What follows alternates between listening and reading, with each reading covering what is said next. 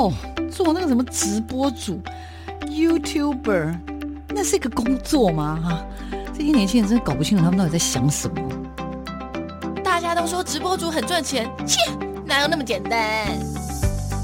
网络社群媒体崛起，传统媒体死定了吗？直播平台真的像你想象中的色情满满？它的真实情况到底如何呢？哦，个子又不是空气，怎么会外泄？哎呀，资料值钱吗？通通送你啦，随便啦。世界上没有绝对安全的系统，而人性是最大的漏洞。时下你不可不知的科技应用与社群发展，科技社群敲敲门，带你推开趋势的大门。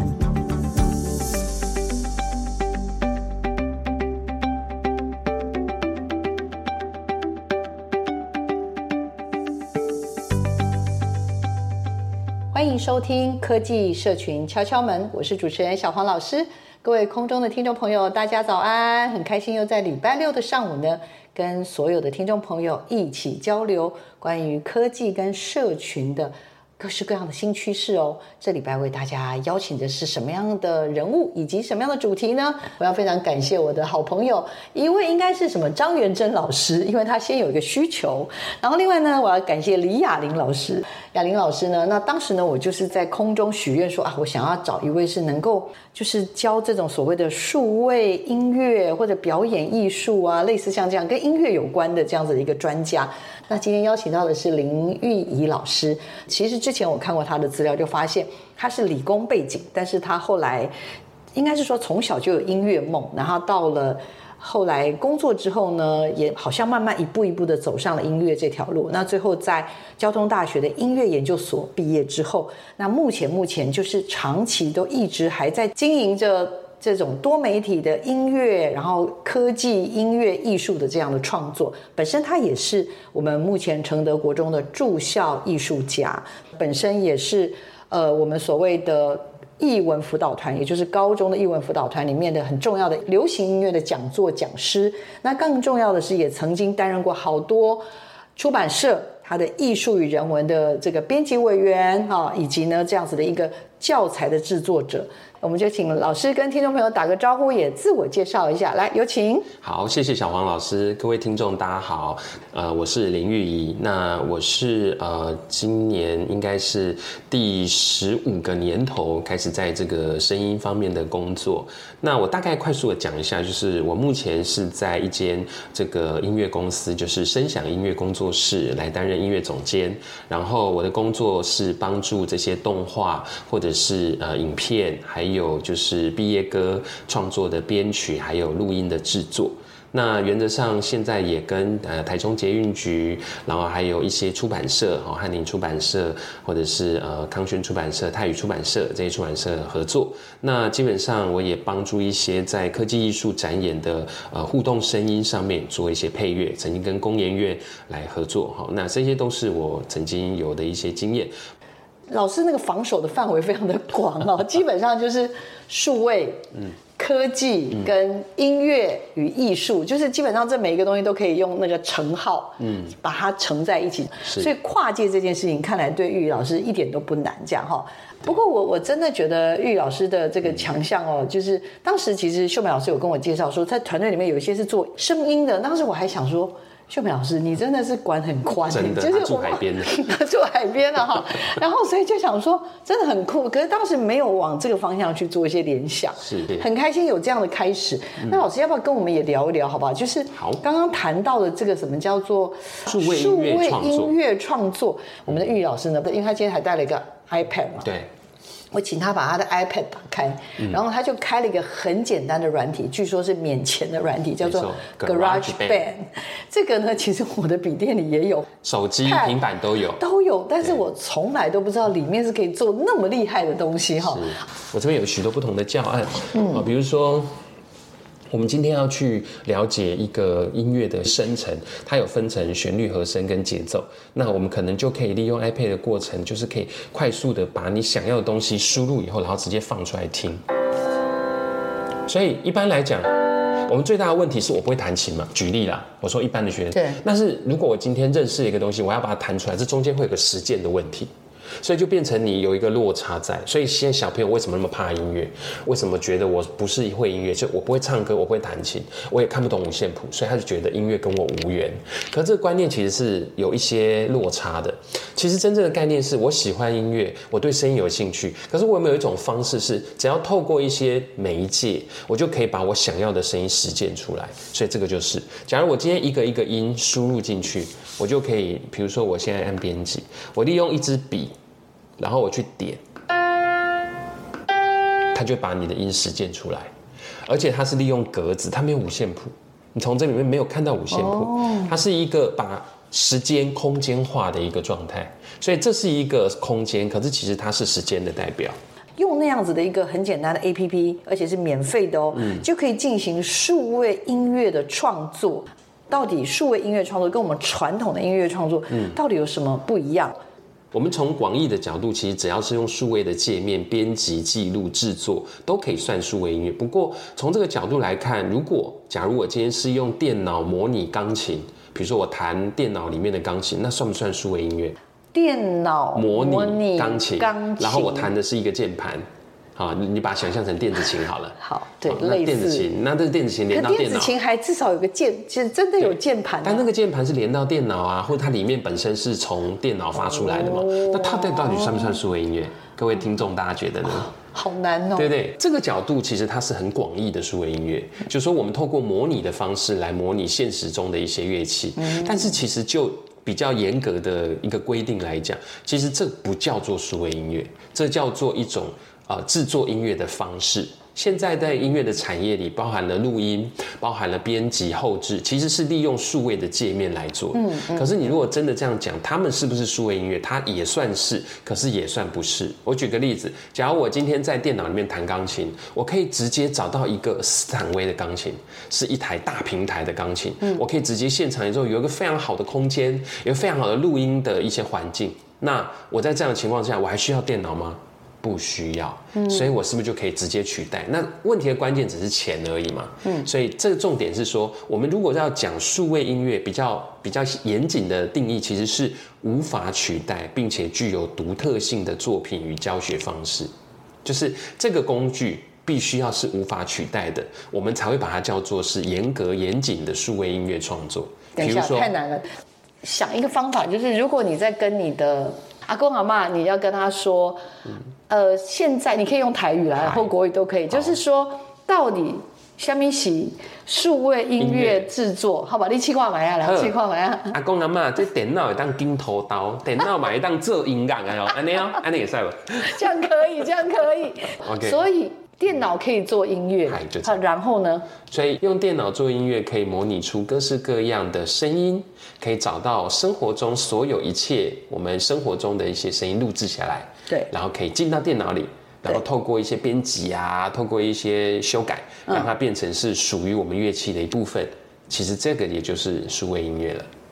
嗯，所以我们还是对音乐进行采集，没错。但这个采集呢，希望是从真实的生活生活里面。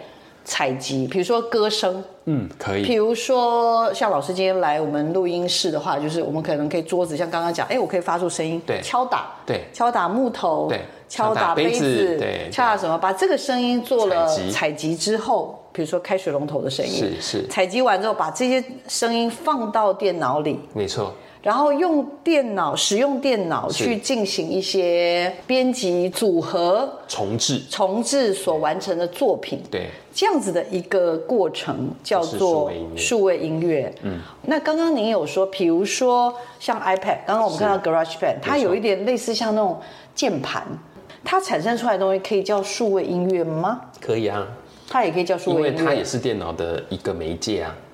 可是他他采集呢？采集是用他的录音机去录的，因为他的录音机去录，其实你不是用我们以前那个 tape 卡带，对对对对，你是用电脑去录的，所以它其实已经进入。它也算，所以它也算。好，那请问电子琴是不是数位音？对，是啊，也是哦。哦，好，数位还有一个媒介，它就是共通的，就是说我现在电子琴的档案可以传到电脑里，电脑可以传到 iPad，iPad 可以传到手机。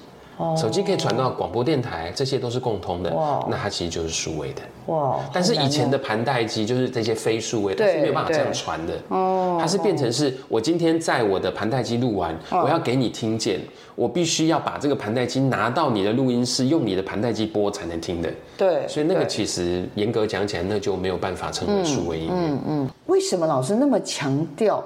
跨域音乐教学与创作，因为这个东西我看看了老师好多的课程，所以跟听众们赶快报告。你再回想一下，老师刚刚说他的专长包含毕业歌的制作，嗯嗯，iPad 平板音乐的教学引导，嗯，呃，数位成音、数位影音制作等等，这都是老师的强项哦。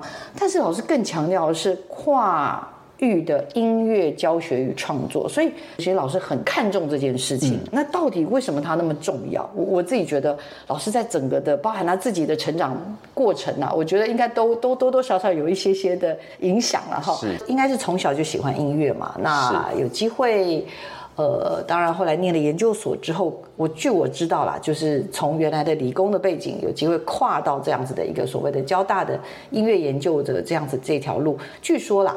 跟跨域这件事情也开始了启动的这样子的一个新的可能性。那刚刚有跟听众朋友前面也报告过，老师非常非常强调。跨域的音乐教学与创作，我就很想问他说，到底为什么要跨？好，我现在想要把这个问题先请教所有听聆听的听众，或者是我们的小黄老师。嗨，我们对于小时候所上的音乐课，请用最快时间快问快答讲出三个跟音乐课有关的词。好像要每次要发声吧？是不是每次都好发声？第一个，哦、第二个这样，然后好像每次发完声之后，最终大概都还是要学一首歌。或者是说，是不是小学大家都有学过吹直笛？哦，对，直笛这是大家小学必备的吧？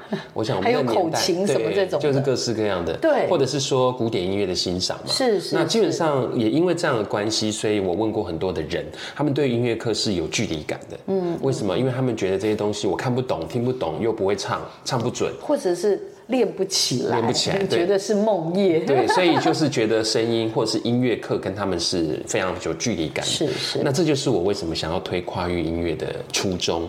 其实大家可以看一看，现在你不管是打开电视或走到街上看一看广告，听一听你的 podcast，你会发现所有的东西都是跨域整合的。比如说我们现在所听到的韩剧，它有韩剧主题曲，嗯，它会有结合的表演、服装、舞台、灯光、文本、戏剧，包括了音乐配乐。这全部东西都是跨越，可是这些跨越的过程有一个很中心的一个思想，就它的核心架构会出来。所以我们的音乐也是服务于这个核心架构。嗯，所以我认为我们学音乐的人都，或者是说我们广义一点学声音创作的人，我们必须要能够去理解这个核心架构。嗯，好，所以我们不管是在就是呃，你想要去跟这些影像或是跟动画、戏剧合作的时候，你其实并不是先学会做音乐。你是要先学会理解文本，读得懂影像，你才能够根据这个影像去创造音乐。嗯，我最常听到一句话，其实这也是我很害怕的一句话，叫做“林老师，我觉得你的音乐做得好好听哦，可是不是我们需要的。”嗯，那这句话其实就会深深的打中我，就是说，哦，原来我从小到大对于学习音乐的想法，原来跟真正社会上要的是有落差的。嗯嗯，社会上要的不是一个音乐强大的高手。社会上需要的是能够透过音乐说故事的人，学会阅读音乐的文本啊！我刚刚有没有听错？没错没错，应该是说学会阅读我们想要做的这个作品的文本。假如我今天这个作品是跟影像有关，嗯，那我要先去读这个影像的文本。比如我讲的文本其实不是一个实际存在的，应该是我们刚刚讲的核心架构。比如说，嗯，我看到老师呢会带学生做。毕业歌，对，好，我们就从毕业歌这件事情来说，我们大家可能会针对毕业这件事情，我们有一些感受，对，可能我们一般习惯是说，哦，我们可能用一段文字，对，或者是刚刚讲歌词，对，我们想到的可能会是这样，是，那但是我们在做进行刚刚讲的这种跨域音乐的创作的话，刚刚讲的所谓的音乐的文本，对，指的是我们可能对于这样子的一些。文字或者对于毕业这件事情有想要表达的东西是什么？是，然后再从音乐这个东西去诠释。小王老师说的是没有错的，就是说我们透过文字或者是影像，把它转化成声音的概念。比如说，我们从小到大都会听到拍 T 啊，唐梅罗，或者是听到把布把布哦，什么超偶偶阿兵，对。这些东西，它就是一个声音的文本，它只要一出现，你就瞬间被拉回三十年前的台湾街头。哦，但这些东西它不需要任何的说明，它不需要说欢迎来到呃民国六十年代台湾，酒不需要，它不需要做任何的解说跟一些翻译，你只要听到这样的一些声音，嗯，我们就可以马上进入到那个年代，这就是声音的文本。哦，所以等于是那个音乐或者那个节奏所背后所蕴含的一些文化，对，政治的。社会的那样的一个氛围，因为那个东西是一种非常复合式的东西，是啊，它是一种可能是一种感受，可能是一种记忆，对，然后我们用声音把它记录下来。那可是那个是过去啊，我们现在的文本就是着眼于我想表达的东西，嗯，比如刚刚蒋王老师提到的毕业，对，那么我们现在文本就是过去这三年。如果我今天我们因为疫情，过去这三年有一大半时间是在家里，那我们是不是在声音里面可以放很多我们线上上课的感觉？那些声音是不是就会进到你的画面里？这就是一种声音文本啊！而且这个东西是未来不一定看得到的，我们可以笃定的说，未来几乎不会有这样子的口罩世代，对对吧？口罩式的上课。还有就是大家都线上学习，跟刚刚讲的，其实我们今天早上更在正在跟另外一位制作人聊到，就是这个世代的孩子很特殊，因为他就是经历了经历了这个过程，对这个过程，那也是代表了这个世代的一个一个 symbol。那但是这个东西怎么样用音乐可以去？当然可以啊，比如说，假如你今天，因为我们在线上课程很重要的是那个声音。你不觉得吗？像像有时候我们看到学生在上线上课程，对，他基本上就听到上课了，上课了，赶快！现在还没有出现在荧幕前面的，你就会听到荧幕前面，而且基本上不会在学校听到这样的一个声音。哦，或者是说会有从那个电脑里面出来那个有点封闭感，然后声音有一点点压住的那种那种感觉，那个声音的那个音色不会是学校的音色。它是一种电脑发出来的声音。老师上课透过电脑跟透过黑板讲解是不一样的。书或实体界面那是不一样。所以这就是我们讲声音的文本，等于是唤起我们内在对于回忆的一部分的觉醒。懂懂懂。对，那这个声音其实是很可贵的。嗯，所以老师，那跨域音乐教学与创作，因为这个东西其实，难道过去的音乐是不跨域吗？到底跨域指的是从什么？嗯嗯嗯跨到什么？你我觉得小王老师讲到一个重点，其实过去的音乐也都跨域，嗯，但是没有人强调这两个字，因为过去没有人专注，他们都各自做各自的事，表演的人表演，唱歌的人唱歌，录音的人录音，拍电影的人拍电影，嗯。可是现在我们可以在自媒体的经营者身上看到所有人集一身，啊，我会同时拍影片，同时上字幕，同时做音效，同时剪接，也同时自己唱歌。哦，这个是不是就是现阶段我们讲的跨域？懂懂懂，哇哦！对，所以这个自媒体的趋势带动了这个跨域的整个时代潮流。嗯嗯嗯，对啊。像您自己过往刚刚说了嘛，你投身在这个跨界的音乐的这个，不管是编曲啊、创作或教学上，已经十五年了。对，十五年以上。嗯，其实你原来是。雅马哈的那那样子讲师嘛，对不对？然后也一做做了十年，然后才去念研究所。对。然后在研究所里面有机会去接触到，据说是城市吗？对，城市设计。城市设计就等于说音乐跟城市设计中间的一些连结嘛，哈。然后到后来出来之后，呃，变成刚刚讲的，比如说转化成更着重于可能是科技，嗯，然后跟这种编曲啊、创作这中间的其实连结是，就是如果要来定位你自己。嗯，好，因为当然你这边有强调说你的专长数位音乐、音效制作、嗯、编曲、配乐等等，然后呃，什么叫多媒体的音乐展演的设计、执行等等这些，就是说怎么界定你自己的核心架构工作，就是你是一个用声音说故事的人。好，这是我觉得在我的生命里面，好好的生活是很重要的。嗯，然后我们在生活里面有体会到很多的，maybe 是哲学吧，然后你再利用声音的方式去表达出来。那小黄老师也许就是用广告、广播的形式，或者是电视呃方式媒介。那我就是用声音。我想这社会上其实每个人都在用不同的形式。你可以看这些所谓财务专家，他其实是用财务反映当代。的整个文化跟趋势。嗯嗯。但是呃，比如说也有一些人他是问讲大哥，他就是接送物流，然后来跟这些社会上的人聊天。或者是来了解现在社会上的这些整个生活的状况，所以这是他们跟社会对话的方式。那我就是用声音来表达我生活之中的所有的一些生活感受。嗯，所以我可以这么说，就是我就是用声音来说故事的一个文化创作者。嗯，大概是这样。玉宇老师呢，其实是一位用声音说故事的人，老师也是用声音说故事的文化创作者。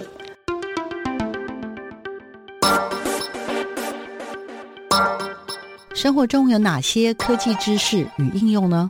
透过任意门带你练就一身穿墙术，悠游于科技资讯的银河宇宙。科技任意门。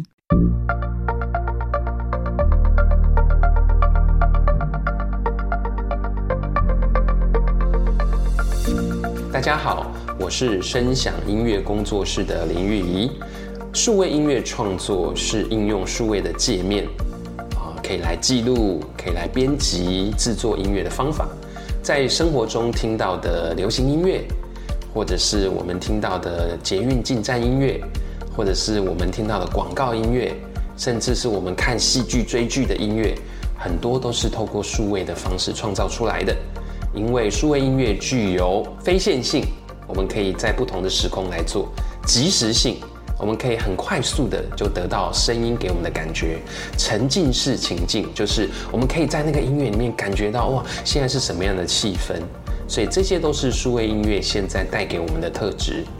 那也希望大家一起来加入数位音乐的这个研究或者是讨论，谢谢。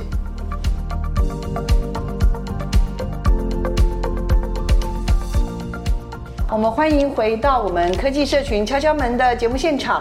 我们今天为听众朋友邀请到的是我们的林玉怡老师，然后老师们目前呢是呃我们的声响音乐工作室的总监，然后也是我们承德国中的驻校艺术家，也目前在中国科大还有文化大学当讲师，新竹高中的音乐班应用音乐的讲师，然后专长也很多，包含数位音乐。音效制作、流行音乐的编曲、影像配乐，然后很多的这种即时的互动的一些多媒体跟音乐的设计，以及呢音乐展演的节目的设计跟执行。是，到底老师做你这个行业呢，嗯、到底要接什么业务啊，才不会饿肚子啊？呃，其实做音乐不会饿死的。其实最重要的关键是如何拓展自己的领域。就在音乐的领域里，嗯、好，那比如说举例，我们有接一个案子，是台北市一个非常有名的学校，叫仁爱国小。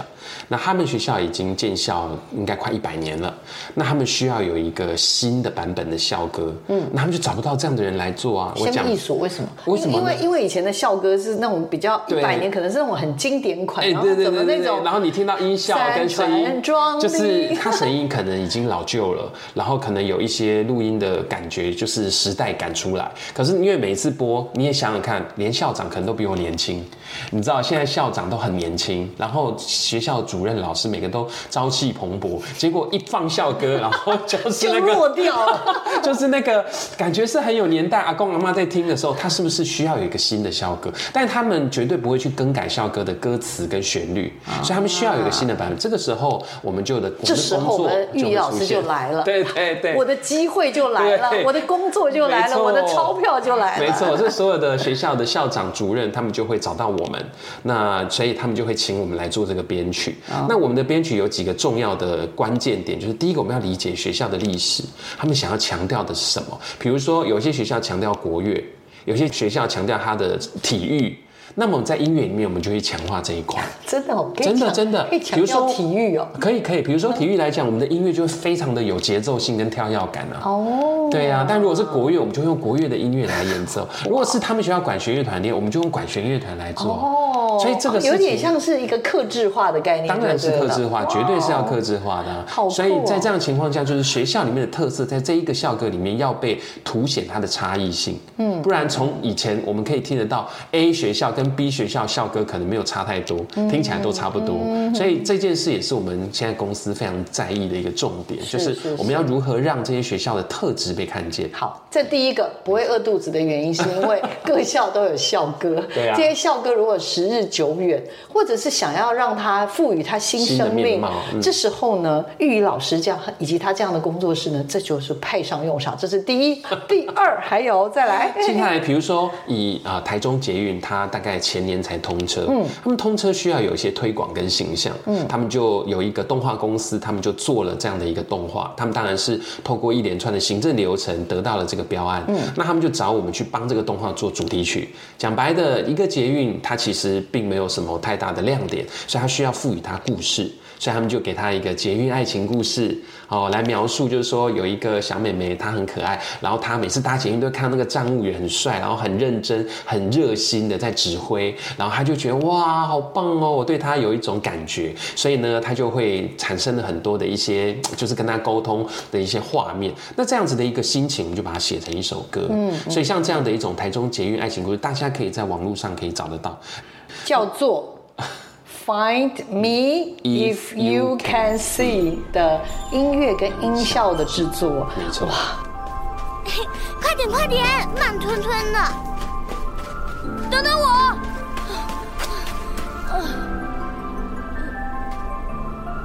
停息，停息，停息，你在哪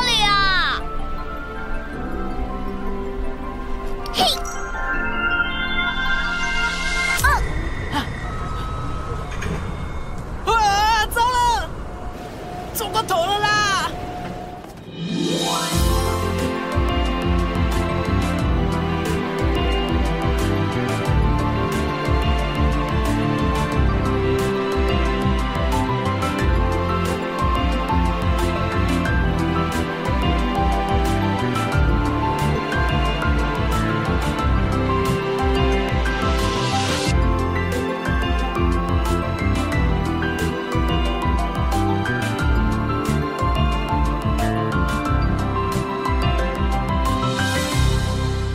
个作品呢，看来就不是只是国小而已了哈，所以这个是跟捷运，你也可以跟高铁，可以跟任何 任何的交通工具就可以做结合，所以呢。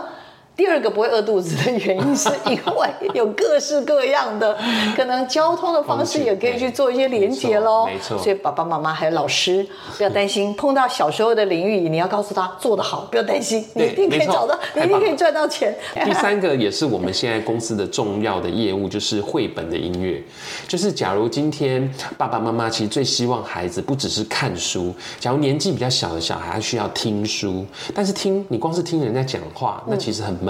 嗯，所以他需要有声音的辅助，但是这些音乐，我讲白的，哦，我自己小时候也听到很多这种，就是有一点点呃，感觉是罐头音乐音效。啊、那我觉得这样子的品质对孩子的耳朵其实是有一些，啊、呃，我相信爸爸妈妈会耳朵对一定会更在意。因为我们很不希望孩子们他们在很小的时候就接受到一些不好的音乐嘛，对，所以其实现在我们对于所谓的呃就是绘本，我们的音乐非常重视，包括我们跟啊一些公益单位合作，就是说我们把这些所谓呃比如说什么是独居老人，什么是这些街友，然后我们把他的故事他们画成了一个绘本，我们用音乐把它表现出来。好，然后这样子的一种感觉呢，它就会变成是一个大家在听音乐、在听这个对话的故事的时候，又理解了社会上的一些独居老人啊，或者是所谓的街友他们的一些故事。所以其实这件事情是很有意义的。那孩子们寓教于乐，也感受到了音乐的美好，也听了故事，也了解了什么叫做街友，什么叫做这个独居老人。嗯，所以我觉得像这样子的一种工作，对我们来讲也是很重要的一个业务。我我要举手，请教一下这个。这样子的一个工作，像刚刚讲的，可能比如说是校歌的编曲啦，哦，然后再来当然就是比如说是一些呃动画的配乐。是。那刚刚的这个就是绘本的配乐，配乐哦哇。好，再来第四。第四个，其实大家都知道，毕业歌是很多学校大家都非常主打的嘛。哦。那讲白的，毕业歌其实出你做出来，学校音乐老师他们太忙了，哦、他又要管行政，又要教学，他们不可能帮你做这个。所以这时候家长会或者学校他们就会募资，他们就会请我们来帮他们的毕业歌做编曲，然后我们有专业的团队来录音，帮他们做后置，甚至拍 MV，他们就可以有一个美美的纪念。这一个东西就是他未来十年、二十年，甚至三十年的纪念。所以对我们来讲，这个意义是很大的。哇，第四就是各大学校，从国小、国中、高中、大学都可以的毕业歌曲的制作，而且是专业的，不是只是做歌曲，它是连 MV 拍摄这些都可以。拍摄的团队有合作。老师防守范围实在太宽了。老师，我有看到你们有很厉害，之前帮电视台是，比如说他有影片的配乐，没错。然后呢，例如比如说刚刚有在聊到的，比如说我们那时候什么。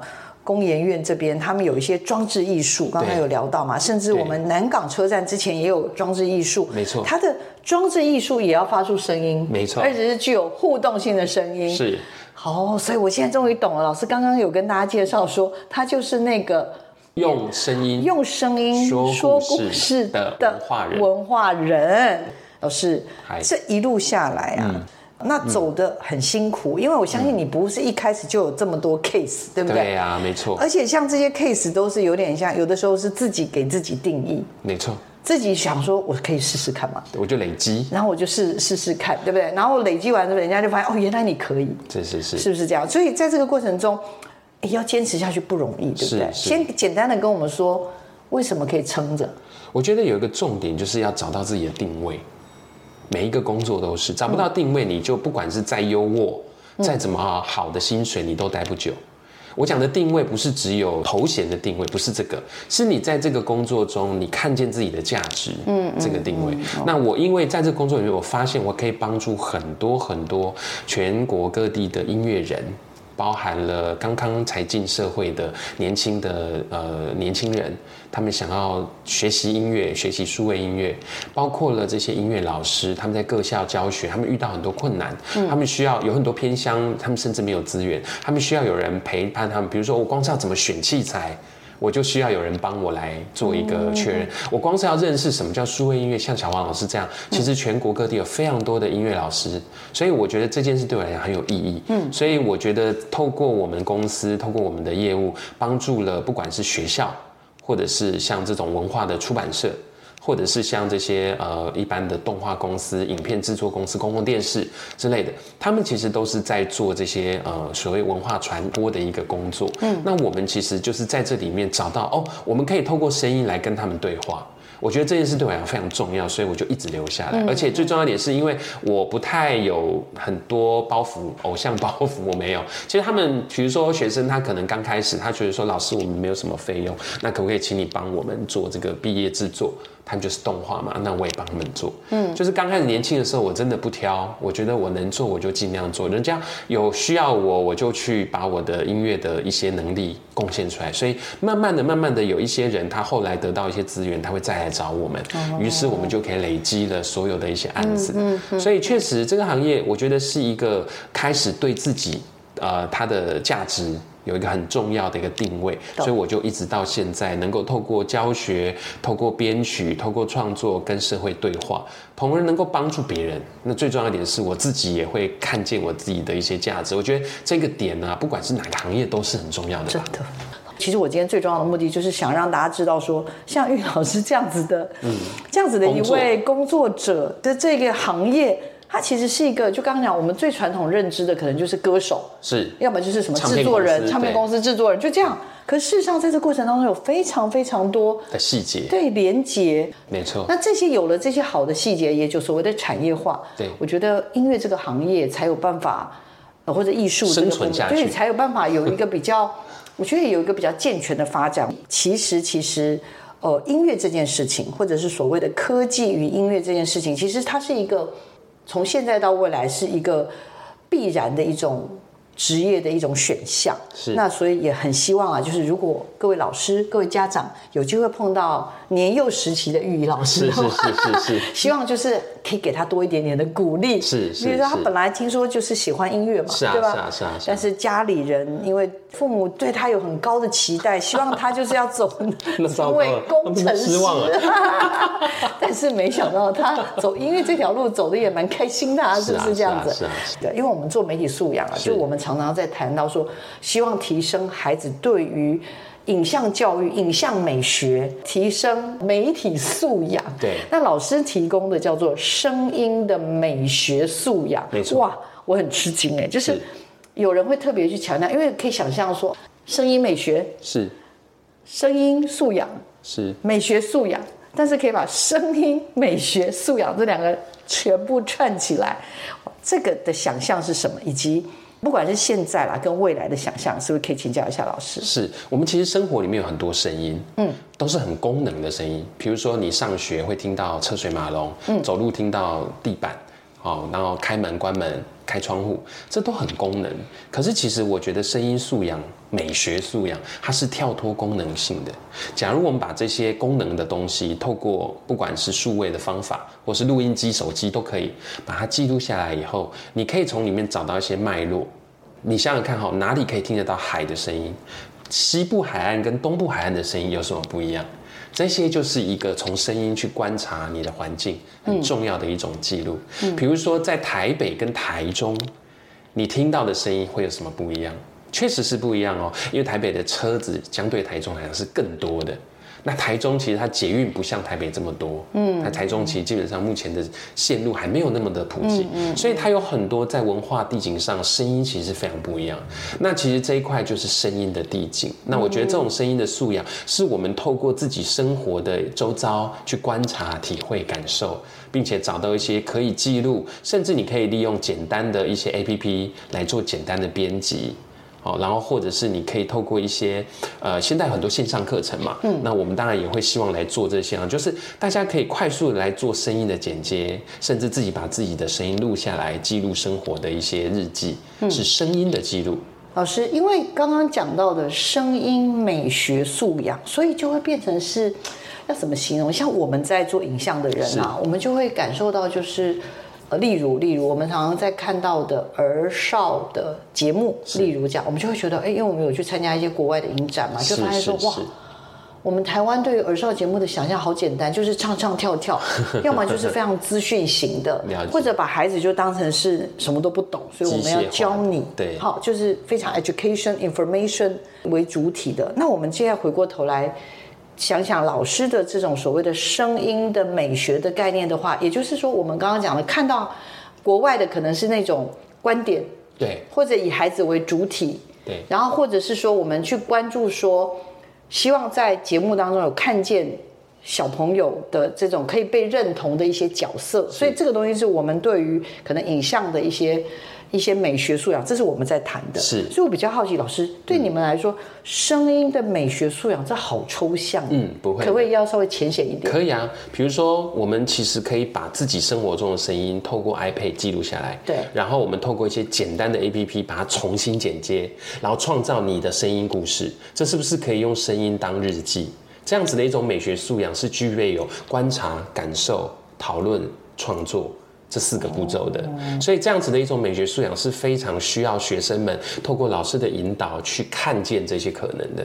如果没有经过引导，他每天就经过了哦，你有听到什么声音，就车水马龙啊啊，就走路啊。嗯，其实这个声音对他来讲没有太大的感觉，可是他透过记录剪接，比如说我会请学生做一个声音故事，描述他心情不好的一天。那他心情不好，他可以天马行空的去想说，他有可能去到海边，他可以放海边的声音啊，他可以去去到，比如说他去到公园，去到森林，他可以放这些声音放进他的生活里，所以他就可以把这样的一个声音做一个无限的延伸，让他的生命有更多的可能性。我觉得这种素养就是他对于自己的存在跟观察周遭有更多的想象空间，嗯，对于很多生活周遭的声音不再那么理所当然，因为他就会知道这个事情他是。那是因为我们每天生活在这，所以你才会觉得它很简单。但如果有一天抽离了，你会发现这一切声音多么的珍贵。其实声音的背后，它是有这个多元性，对，还有透过了感知，对，它其实会有一些觉察，对，然后也发现声音背后的故事，对。从声音这边可以去延展出来。对。那老师希望孩子们，甚至是孩子跟家长一起来做所谓的声音美学这件事情，是让他们去理解声音本身，它的背后是有非常多刚刚讲的，可能有一些不同层次的，可能有地域的差异，嗯、有文化的差异，有地景的差异，就这些东西，它由于一种空间的转换，声音就会有一些差异性。没错。呃，还有像刚刚老师您说的，比如说那个声音可以代表的是某一个年代的，对，一种时间轴的穿越，对。那这种声音美学素养听起来很重要，哎，对。可是好像不知道怎么做，哎，不知道怎么做。好，第一个步骤就是观察，不管是你看戏剧，你可以听一听这个戏剧它用了什么声音来表现它的剧情，嗯。对不对？现在台剧刚好越来越多发展，有很多很红的戏剧，可以透过当然家长帮忙筛选，来筛选适合孩子们观赏的戏剧，去感受除了剧情以外，除了演员，除了布景道具，你还可以听见他们用了什么样的音乐，嗯，用了什么样的一些声音来描述那个心情，所以我觉得观察非常重要。好，观察。第二个就是感受。嗯，我觉得感受这件事，意思是来自于我对于这个声音有什么样的感觉。这件事是可以透过家长跟孩子的对话，嗯，来做很多的讨论的。嗯，嗯，那这个感觉，它其实可以透过很多社群啊，不管是老师对老师，对老师对学生，学生对学生，家长对老师，他有非常多不同的维度来做一个讨论。所以感受这件事，其实可以透过讨论。来看见这个声音在我们生活中它存在的一个可能性。我随便举一个简单的例子，比如说我们现在网络上 YouTube 搜寻，比如说搜寻这个呃，我讲歌仔戏好了，嗯，歌仔戏是我们以前很小的时候才会听到，现在真的没有了。我记得以前七点到七点半晚上都会听到这个这个歌仔戏的这个片头曲，丽花姐姐，对。然后呢，可是这个东西你如果把这个声音放出来，家长就会非常有感觉。因为这是他们童年的一部分，可是学生同学已经没有感觉了。对，我觉得这个感受就可以透过这个来讨论。哇，爸爸以前听到这个时候，就是我们在吃晚饭，然后呢，通常阿妈呢，她都在这个时间点念我的功课，但我就不管她，因为我觉得看歌仔戏那个布景道具好新鲜哦。所以我觉得这样子的一种感知跟讨论，会帮助两代之间来了解彼此。所以这个声音其实是无法取代的，觉察感受。对，第三个是创作。我觉得这是很难的啦，哦，但是其实现在孩子他们真的都很有能力。我们因为毕业歌创作接触大量的学生创作，你知道这些素人，他们没有经过一些什么训练，他只是从小听音乐，甚至有学过一些音乐，他们很会唱歌，很会弹琴。其实我觉得创作这件事是家长鼓励孩子用不一样的方式来表达他们心中对于声音的看法。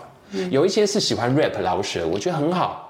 它其实是一个非常难的一种创作。你想想看，如果叫我们饶舌，我们还不会了，我饶不动，对不对？我饶不动。他不但要写会学会饶，他要写出那个有押韵的、有意义的歌词，嗯嗯、其实不容易的。所以我觉得透过创作来分享他的眼睛所看到的，我觉得这些东西是非常可贵的。嗯嗯、所以创作，而且因为现在平台各式各样的平台兴起，免费的平台，不管是电脑。网络网络有非常多，像我随便讲几个，像 BandLab B A N D L A B，嗯、它是一个网络的音乐创作平台，是完全免费的。嗯、你只要登录自己的账号，你就可以在里面做音乐创作。嗯、或者是有一个叫 Free Sound，它是一个完全免费 F R E E S O U N D，它也是一个完全免费的声音素材的一个网站。你只要登录免费，你可以上传你自己国家的声音，你也可以在上面听到各自全世界各地的声音，你可以下载来用。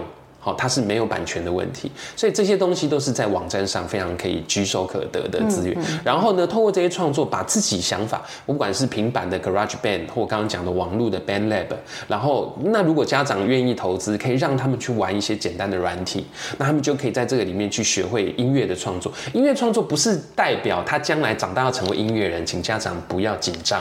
我认为其实创作这件，它就是一个抒发，就像写日记，我们不会因为学生写日记说，哦，你以后要成为作家，我看。你还是不要写日记好了，不会有这种事吧？嗯、对啊，写日记就是一个抒发。你今天未来要做什么工作，这只是一个记录。所以我觉得声音也是一个记录。好，不过我大概我可以推荐大家来听老师开麦啦这样的一个 podcast。好，老师 Camera 呢，它是由台北市教师研习中心制作，我们工作室委托，然后我呢不才小弟我，你是主持人之一。听说小黄老师 对对对，之后可以去上我有邀请小黄老师来上我们节目，对，我们就是互惠方案。我们其实就是透过这样的一个节目来跟全国的教师聊一聊，倒是大家在下班之后的心情。我们里面包罗万象，有包括了对于说运动健康、孩子的亲子关系、爱情、夫妻相处之道、婚姻的一些关系，然后或者是生活中的很多很多对于生活的观察。那其实这个这一个 podcast 是比较生活化，是欢迎大家免费的来收听。是，所以里面也会老师是主持人，我是主持人之一，我们有主持群啊，主持群，所以如果想要关注那个我们的玉老师，除了这一这一集听我不过瘾，还可以去那个老师开麦拉那边呢，去划一划，那边就有很多玉老师为大家所挑选的这样子的一个各式各样的声音的故事。当然，更重要的是，我们也希望能够带着更多的老师跟家长呢，能够我们来一起来提升我们声音的美学素养，透过觉察。感受以及创作，今天非常感谢玉宇老师呢，来到我们的节目现场。嗯，我们也请我们科技社群的好朋友们持续锁定我们的科技社群敲敲门。我们下礼拜见哦，我们谢谢玉宇老师，谢谢谢谢，谢谢各位听众，嗯，拜拜。拜拜。